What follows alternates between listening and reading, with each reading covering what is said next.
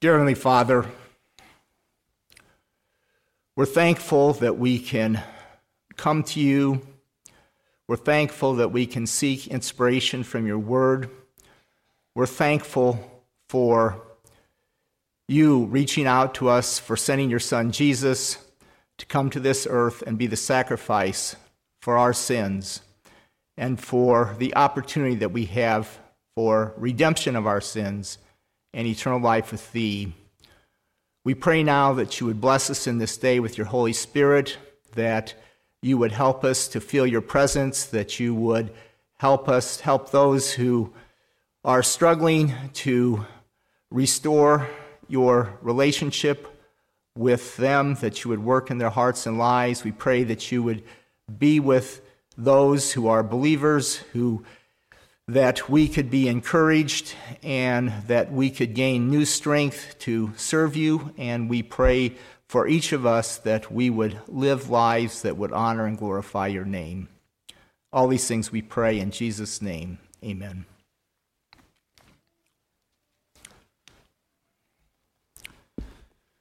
So this morning, um, Evelyn got a notification on her phone with a Bible verse, and today is the, uh, the day of Pentecost. And so I'd like to, uh, I wasn't really thinking about it this week. I was actually, had been studying uh, a different topic, but I was uh, kind of consumed with this thought of Pentecost this morning, and I'd like to read from uh, Acts chapter 2. And when the day of Pentecost was fully come, they were all with one accord in one place. And suddenly there came a sound from heaven as of a rushing mighty wind, and it filled all the house where they were sitting. And there appeared unto them cloven tongues like as of fire, and it sat upon each of them. And they were all filled with the Holy Ghost and began to speak with other tongues as the Spirit gave them utterance. And there were dwelling at Jerusalem Jews, devout men, out of every nation under heaven. And when this was noised abroad, the multitude came together and were confounded, because that every man heard them speak in his own language. And they were all amazed and marveled, saying one to another, Behold, are not all those which speak Galileans? And how hear we every man in our own tongue wherein we were born? Parthians and Medes and Elamites and the dwellers in Mesopotamia and in Judea and Cappadocia, in Pontus and Asia, Phrygia and Pamphylia, in Egypt and in the parts of Libya around Cyrene, and strangers of Rome, Jews and proselytes Cretes and Arabians, we do hear them that speak in our tongues the wonderful works of God. And they were all amazed and were in doubt, saying one to another, What meaneth this? Others mocking said, These men are full of new wine. But Peter, standing up with the eleven, lifted up his voice and said unto them, Ye men of Judea, and all that dwell at Jerusalem, be this known unto you, and hearken to my words. For these are not drunken, as ye suppose, seeing it is but the third hour of the day. But this is that which was spoken by the prophet of Joel. And it came to pass in the last days, saith God, I will pour out my spirit upon all flesh, and your sons and your daughters shall prophesy, and your young men shall see visions, and your old men shall dream dreams. And on my servants and on my handmaidens I will pour out in those days of my spirit, and they shall prophesy. And I will show wonders in heaven above and signs in the earth beneath blood and fire and vapor of smoke. The sun shall be turned into darkness and the moon into blood before that great and notable day of the Lord come. And it shall come to pass that whosoever shall call on the name of the Lord shall be saved. Ye men of Israel, hear these words. Jesus of Nazareth, a man approved of God among you by miracles and wonders and signs which God did by him in the midst of you, as ye yourselves also know, him being delivered by the determinate counsel and foreknowledge of God, ye have taken, and by wicked hands have crucified and slain, whom God hath raised up, having loosed the pains of death, because it was not possible that he should be holden of it. For David speaketh concerning him, I foresaw the Lord always before my face, for he is on my right hand, that I should not be moved. Therefore did my heart rejoice, and my tongue was glad. Moreover, also my flesh shall rest in hope, because thou wilt not leave my soul in hell, neither wilt thou suffer thine Holy One to see corruption. Thou hast made known to me the ways of life. Thou shalt make me full of joy with thy countenance. Men and brethren, let me freely speak unto you of the patriarch David, that he is both dead and buried, and his sepulchre is with us unto this day.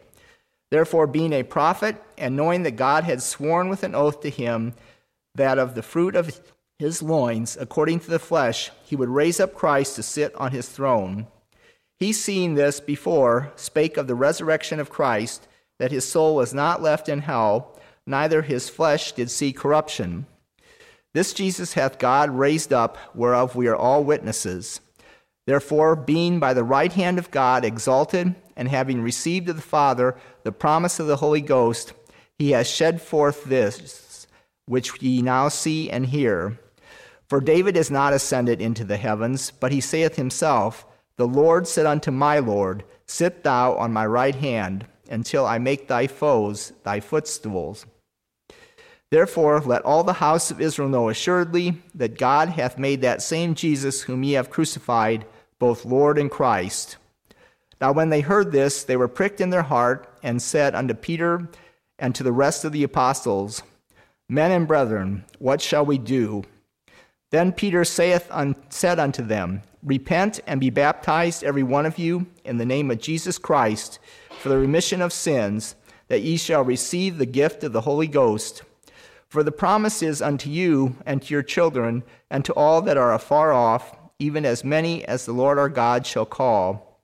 And with many other words did he testify and exhort, saying, Save yourselves from this untoward generation. Then they that gladly received his word were baptized, and the same day there were added unto them about three thousand souls. And they continued steadfastly in the apostles' doctrine and fellowship and in breaking of bread and in prayers. And fear came upon every soul, and many wonders and signs were done by the apostles. And all that believed were together and had all things common, and sold their possessions and goods, and parted them to all men, as every man had need. And they, continuing daily with one accord in the temple, and breaking bread from house to house, did eat their meat with gladness and singleness of heart praising God and having favor with all the people. And the Lord added to the church daily such as should be saved.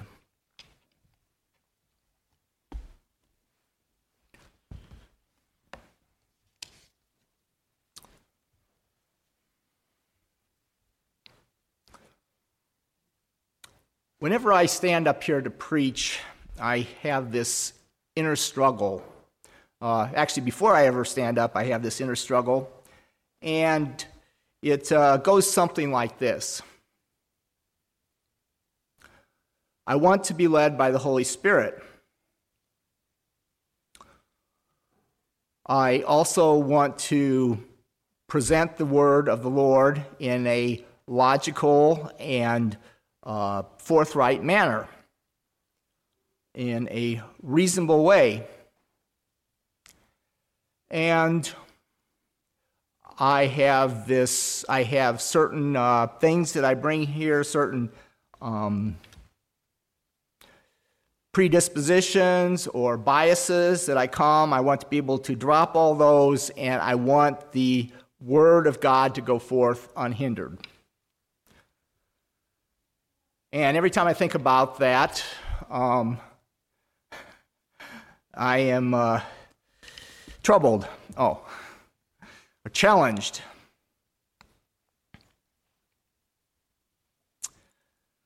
When I grew up, uh, originally most of our ministers were very spoke very extemporaneously. They would open the word and speak extemporaneously, and as I got older, that started to change. There was more prepared sermons. And so I kind of grew up with this, I don't know, dichotomy.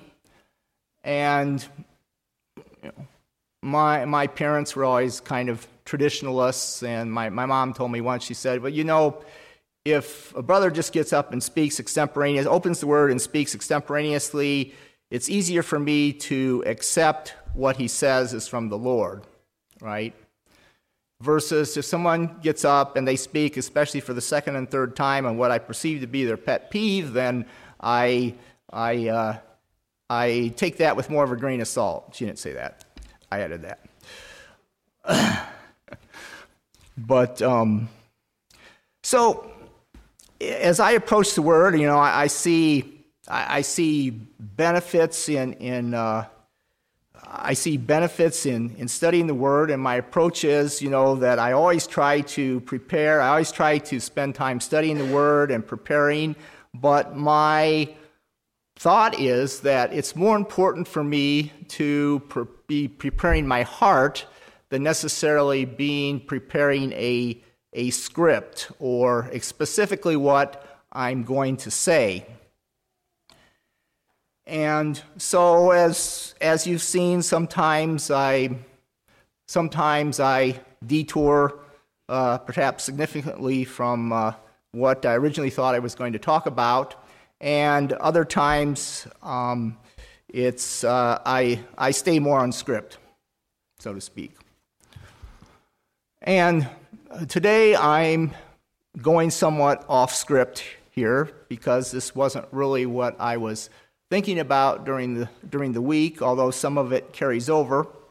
But as I look at this word today from Pentecost, as I started thinking about Pentecost, I started to see this challenge that we have as Christians in this dichotomy, perhaps, if you want to say, between the mind and the emotions, and then in between someplace, the Holy Spirit, right? So, if we look at uh, if we look at the, the scripture today, we often think of this as a very extemporaneous or event where the spirit fell and its power and people were they had these tongues of fire over their head and they went out and they started speaking and the people that they spoke to they all heard them heard them in the tongues, uh, in their native tongues, and they understood this, the understood this, the scripture and understood what they were saying, even though they weren't of the same nationality, they weren't of the same uh, language as the uh, as the apostles, and sometimes we. I don't know. Sometimes we confuse, I think, the Holy Spirit with a very emotional event. I'm not saying that when we, we feel the Spirit, that of course, often we do feel these emotions. We feel the power of God coursing through us. We feel the presence of God. And sometimes these, uh, these, these feelings or this, the power of the Holy Spirit does cause us to become very emotional. If we look at uh, Peter here standing up after he was filled with the Holy Spirit, of course, Peter, by personality, this was, uh, uh, he loved to speak extemporaneously in his unconverted state, sometimes to his detriment. But we see the Holy Spirit taking that same personality trait and using it here to be able to stand up and give witness of what was going on, of what the Holy Spirit was doing here in this day. And he spoke against the, the thoughts of those whose interpretation of was was that uh, these people are all drunk and uh, this is really weird. And sometimes as as Christians when we see the Holy Spirit when we see the Holy Spirit and its power, sometimes you know thoughts I think pass through us through our minds, especially of those of us that have these uh, spirit of judgment that uh, we can't turn off sometimes to our detriment. But uh, or it could be the spirit of discernment, depending on the day and time. But we have, uh, when we, we see sometimes these emotional events, especially from our, our coming from our background, we, we tend to be somewhat skeptical, right? And the danger is, of course, that we could potentially hinder the Spirit, we could potentially quench the Spirit. On the other hand, we know the danger uh, is that, you know, if we merely, if we mistake emotion for uh, the Spirit, we could be led astray. That, uh, you know, similar to the Bible class this morning, that we could be drawn away from following the Word of, of God, following God's strict commandments, and we could start listening to our emotions and think, well, it doesn't really matter. It's not really, not really as important as we think, and um, develop this dependence on what we feel as opposed to what the, uh, the Lord says in His Word, the Lord's given us.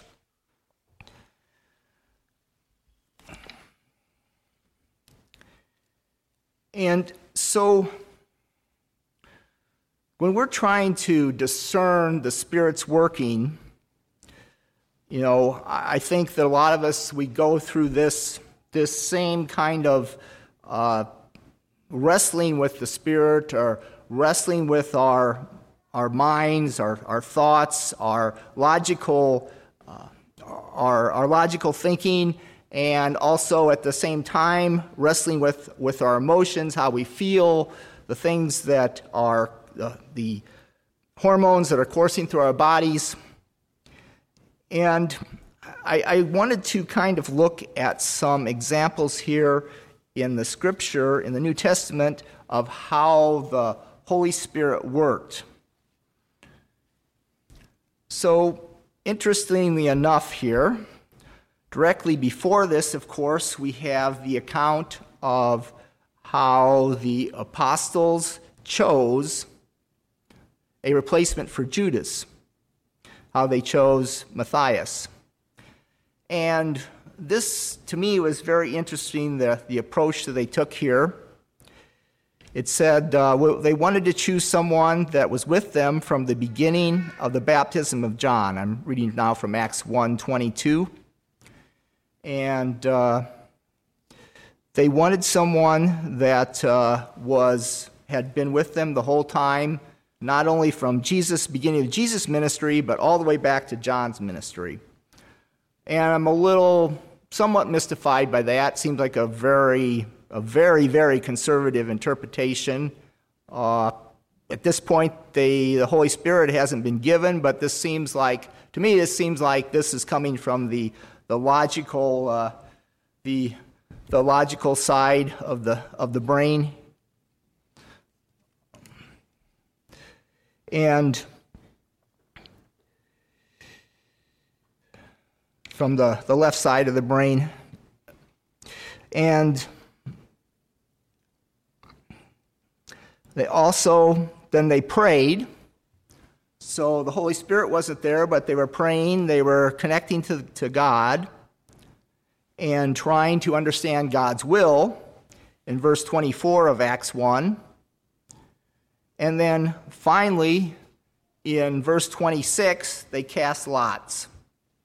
So this, of course, goes back to the New Te- or the Old Testament with the the high priest wore his vesture and he had this Urim and Thummim, which uh, I'm going to loosely translate into, uh, into what we would call today, we would say, you know, this is like heads versus tails, like flipping a coin in a, before your, your sporting event to determine, uh, determine uh, who gets to uh, kick off or receive in football, for example. But so basically, it was used to answer questions. You would put a question forth to the Lord, and the high priest would, uh, would pull out either Urim or Thummim, and uh, depending on which one he put out, this would, would answer the question. This was, so, this was a way, the way that they used to, to cast lots in the Old Testament, and it seems to parallel what they did here. Here, by they had two people, and uh, one was Matthias, and the um,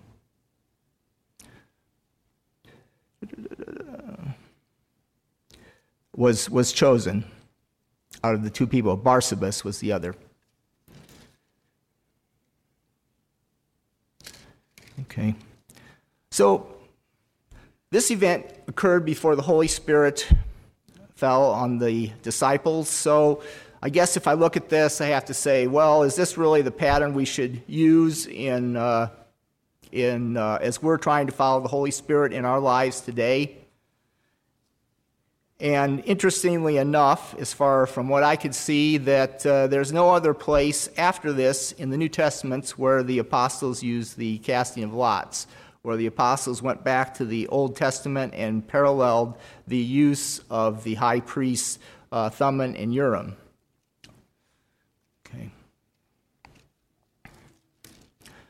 So, looking farther here in the New Testament, going to Acts 13. Um, this was at Antioch, and the uh, brothers there got together, and they they uh, it says in verse 2, Acts 13, they ministered to the Lord and fasted. And the Holy Ghost said, Separate me Barnabas and Saul for the work whereunto I have called them. And when they had fasted and prayed, they laid their hands on them and they sent them away. So they, being sent forth by the Holy Ghost, departed unto Seleucia, and from thence they sailed to Cyprus. And when they were at Salamis, they preached the word of God in the synagogues of the Jews, and they had also John to their minister. So, in this situation, we see that uh, after the Holy Ghost had, had fallen upon the apostles and the disciples that as they ministered to the Lord and they fasted, that they received a specific calling of the Holy Spirit to send Barnabas and Paul for missionary work. Now, I often wish that perhaps that uh, this was a little more specific about what would the, the Holy Spirit, how was the Holy Spirit manifested here? How did, how, did they, how did they know that this was from the Holy Spirit? Was it just the fact that only believers were praying here and that they all came to consensus that this was what the, the Lord wanted, and therefore the consensus of the group of those filled by the Holy Spirit became what, what, uh, what they felt was the leading of the Holy Spirit? Was it someone that had some type of prophetic utterance that got up and spoke? You know, what, what, exactly, uh, what exactly drove the, the, the idea or the knowledge that this was from the, the Holy Spirit? So, interestingly enough, though, we have a very definitive, it's very definitive that this work was driven by the Holy Spirit. So now, what's the next step? Uh, it doesn't say that the Holy Spirit told them what the next step was. But for some reason, they departed unto Seleucia, and thence they sailed to Cyprus. So, interestingly enough, of course, Barnabas was uh, originally from Cyprus. So, looking at this, I see, you know, some type of, you know, logical thinking here. It's like, how did they even know? Well, should we go west or should we go east, right? I, I don't know. But they sailed to Cyprus. So it almost seems like this initial decision of where to go, at least, was was perhaps driven by some type of, of uh, logical thinking. Um, it doesn't say that it was from the Holy. It doesn't. It says they were full, they were sent forth by the Holy Ghost, but it doesn't say why or where where they were sent forth.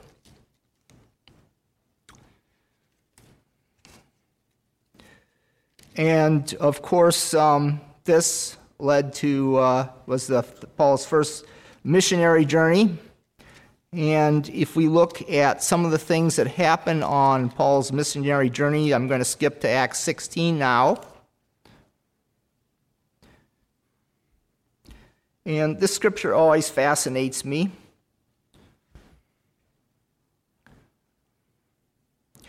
Acts 16:5 So were the churches established in the faith and increased in number daily. Now when they had gone down throughout Phrygia, Phrygia and the region of Galatia and were forbidden of the Holy Ghost to preach the word in Asia. Again, notice here they had direction from the Holy Ghost not to preach the word in Asia. Again, we do not know how this was manifest to them.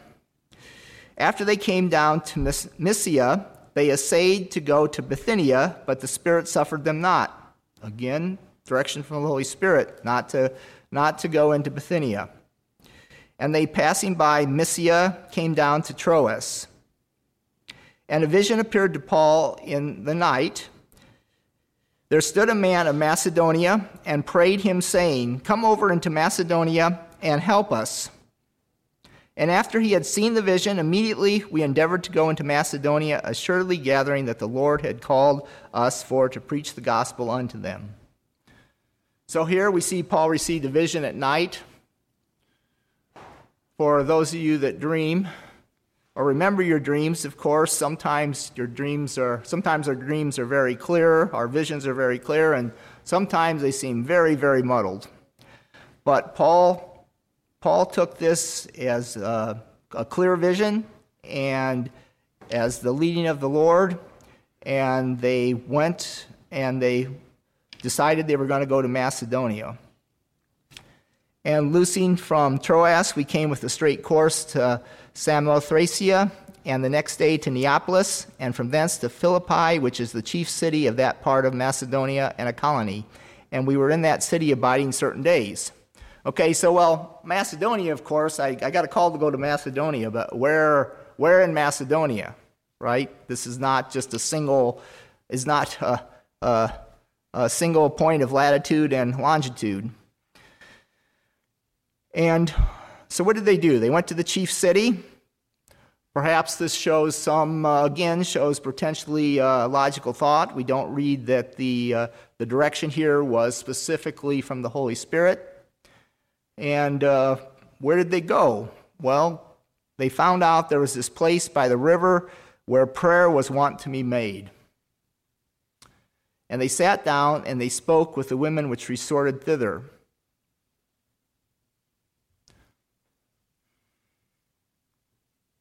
So, one of the things that Paul seemed to do is that whenever he went someplace new, he just automatically went to the synagogue, or here he went to where the prayer was being made. He would seek out the nearest, uh, the nearest collection of, of Jewish believers or those that were seeking after God in some way. And as far as I know, we don't ever read that uh, he spent a huge time in prayer thinking about uh, if he should go someplace else or if he should just go to the synagogue. But if we look at his pattern throughout the Acts, that you know, this was something that was his, his first approach. So again, this part seems to me to be uh, driven perhaps more by, by logic than by a specific leading of the Holy Ghost.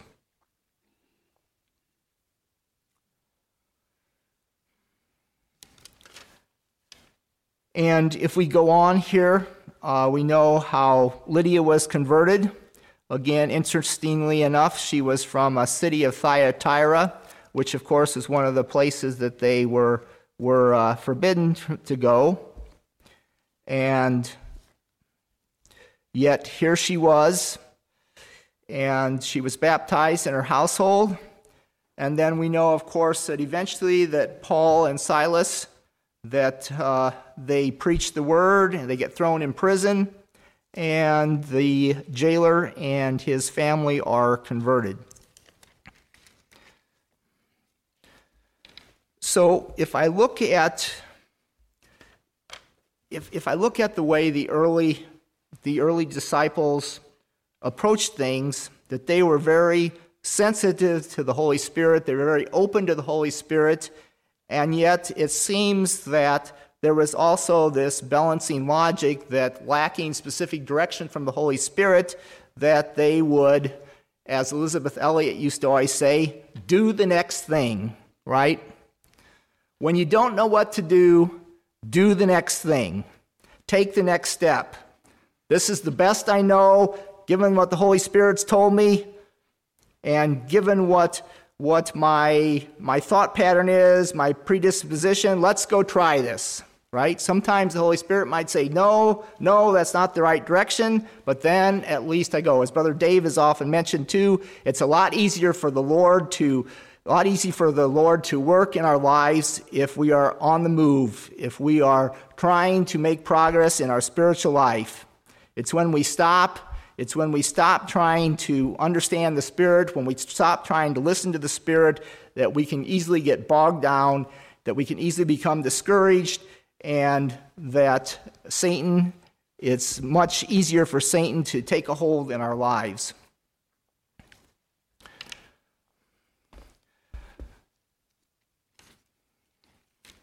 If we go back to Acts 2, we see the results here of the Holy Spirit's working.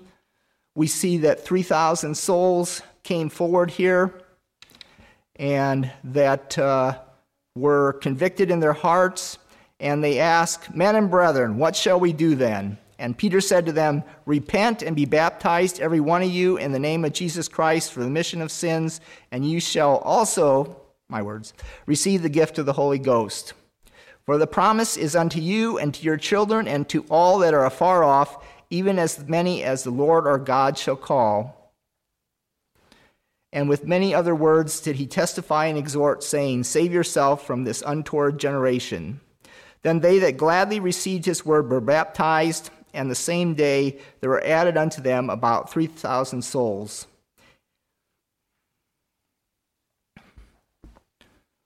So we see here that the, the Holy Spirit's working, that uh, Peter's standing up and, and speaking, just doing perhaps what would be his logical thought pattern or his, his personality, just going with the flow, being moved by the Holy Spirit, but also you being used to use his body, soul, and mind as the Lord made him and fa- fashioned him. We see we see the great results that it had here with the 3,000 being sold, or being saved.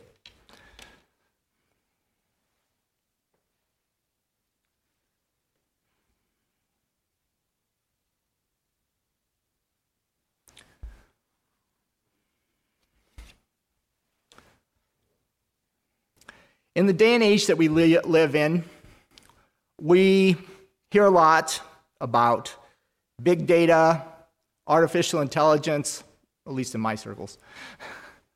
And uh, that, you know, it's important that we, we have, uh, we use logical decision making, right? That we use database decision making.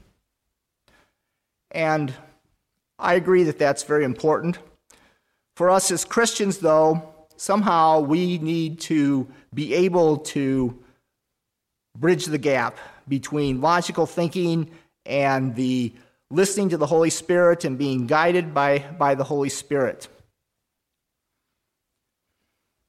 Interestingly enough, there was uh, in history, before the American Revolution, there's kind of a almost a parallel of some of this uh, time that we live in today. In the early 1700s, we had the beginning of the age of reasoning. There was a, a movement towards uh, more logical thinking, uh, more emphasis on the reason, reason, reasoning of man, and churches began to suffer. People started to feeling less connected to the church.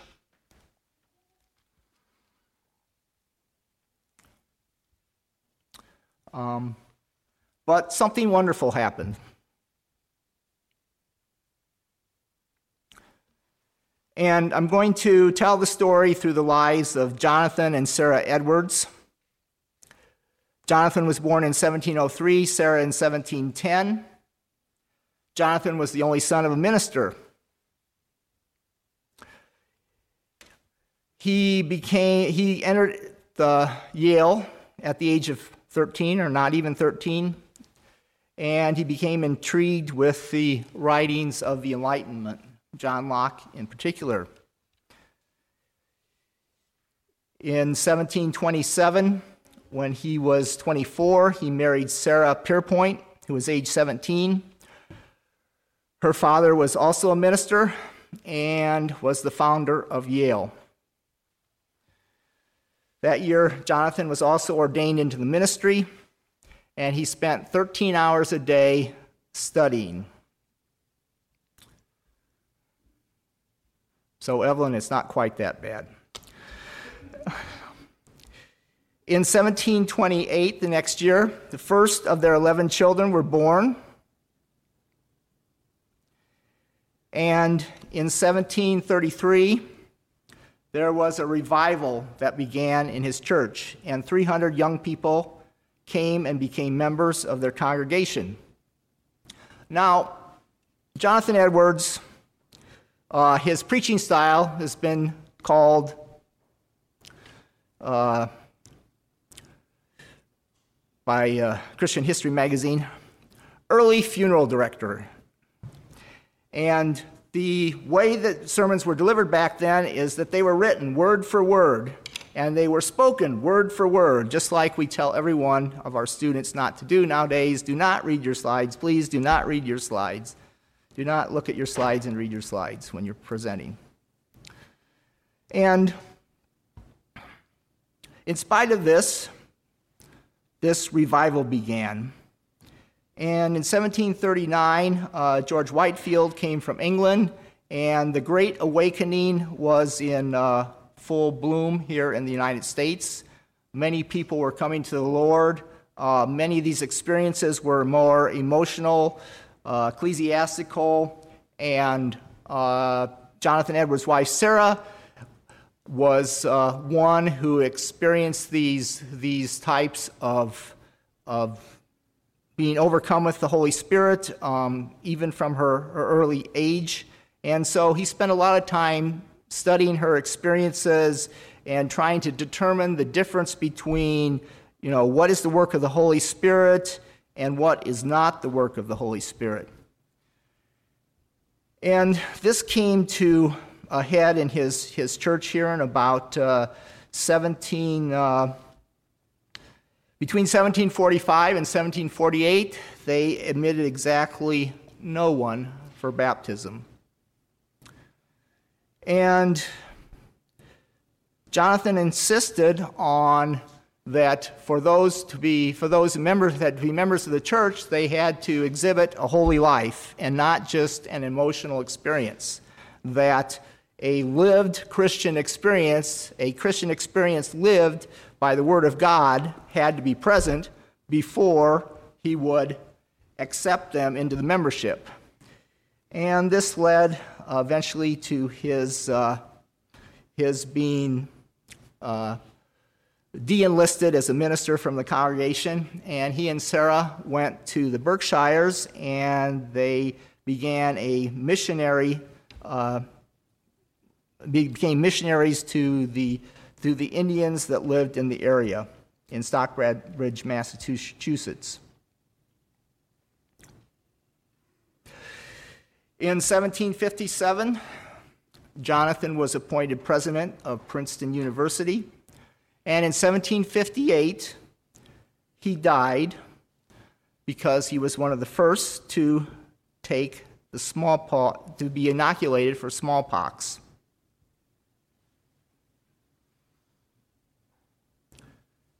So I became interested in Jonathan Edwards because in high school, our American literature teacher made us read his most famous, his most famous sermon Sinners in the Hands of an Angry God. You sinners, you are like an insect that we humans have, have have uh, stuck on a stick and we're placing it over a fire. We have complete control over you, and without repentance, you are going to hell. Uh, you know, my uh, American Lit teacher was kind of an agnostic, and so I think she wanted to, I don't know, wanted to show us how terrible us Christians were believing in such a thing. But uh, this kind of had the opposite effect on me because I started studying studying more about Jonathan Jonathan Edwards, and I was always interested in, interestingly enough, in uh, Christian History magazine. It says, "This is not." this is this is not his typical sermon. His typical sermons were about heaven and about love, and yet this is what he's known for: sinners in the hands of an angry God.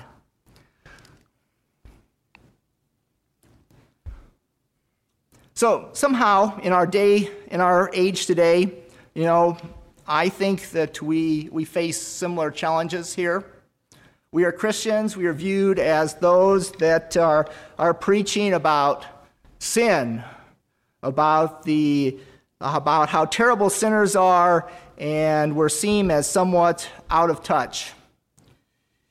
Here we see in Acts, we see Peter listening to the Holy Spirit. We see Peter talking about sin, about how the nation of Israel has crucified Jesus and how they are responsible for this sin. And yet we see the Lord working through this and many coming to a knowledge of God, to being baptized and being filled with the Holy Spirit and spreading Christianity throughout the Roman Empire and throughout the whole world. And today we still face the same challenges that Jonathan Edwards faced is how do we tell the difference between the working of the Holy Spirit and the lived Christian experience and the, uh, those that are living the truth and how do we walk that in our own lives? How do we how do we walk out how do we step out in faith and be moved by the holy spirit? And yet how do we use the rational mind that god has given us? How do we take our as Peter was used on the day of Pentecost, how do we take this poor, this, these, this poor, fragile human being that God made, and how do we, how can we be consumed by the Holy Spirit, and how can we walk in the Spirit day by day? And um, I always liked the uh, the dichotomy of Jonathan's life about this, this continued desire to, to marry, to use both the logical mind that God gave him and also, but also to be open to the Spirit's moving, to be ready to, to accept these experiences that his wife had that he did not fully understand, um, and to somehow bring this together and to um, to be able to share with people the Word of God. And in spite of the fact that he personally was not someone who was a very emotional preacher, the Lord used him to bring many, many to Christ. Not only that, but he and Sarah's union,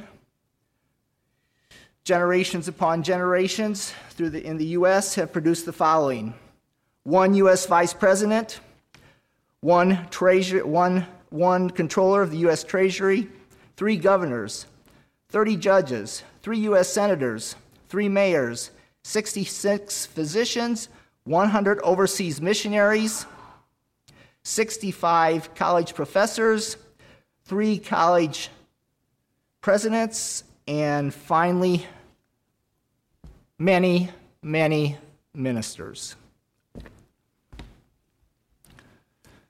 So I think with the age of reason upon us again, it's important that we follow the Holy Spirit. It's also important that we acknowledge when, um, when we don't have direct leading of the Spirit, perhaps just doing the next thing, going to the next place, and trying to discern if the Spirit is leading us farther there or if the Spirit is shutting the doors, trying to discern that again. And I think that, you know, that we can, in the day of big data, database decision making, artificial intelligence, that we can still use the Holy Spirit to influence the world, to influence others for Christ, to preach the gospel, and to share the word as we try to live our lives as Christ has made us and has purchased us as his possession. And we, I pray that each of us will be filled with the Holy Spirit and that each of us will be able to live out God's work in our lives by trusting Him and going forward and stepping out in faith, even when perhaps we don't know what the next step is.